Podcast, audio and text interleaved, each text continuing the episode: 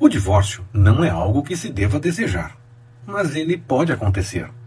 No Antigo Testamento era possível até por coisas banais, mas o texto revela que aquele que se decidisse pelo divórcio não poderia se arrepender depois. Com Jesus, as orientações são mais sérias. A questão do divórcio segue possível, mas com mais cuidado e responsabilidade.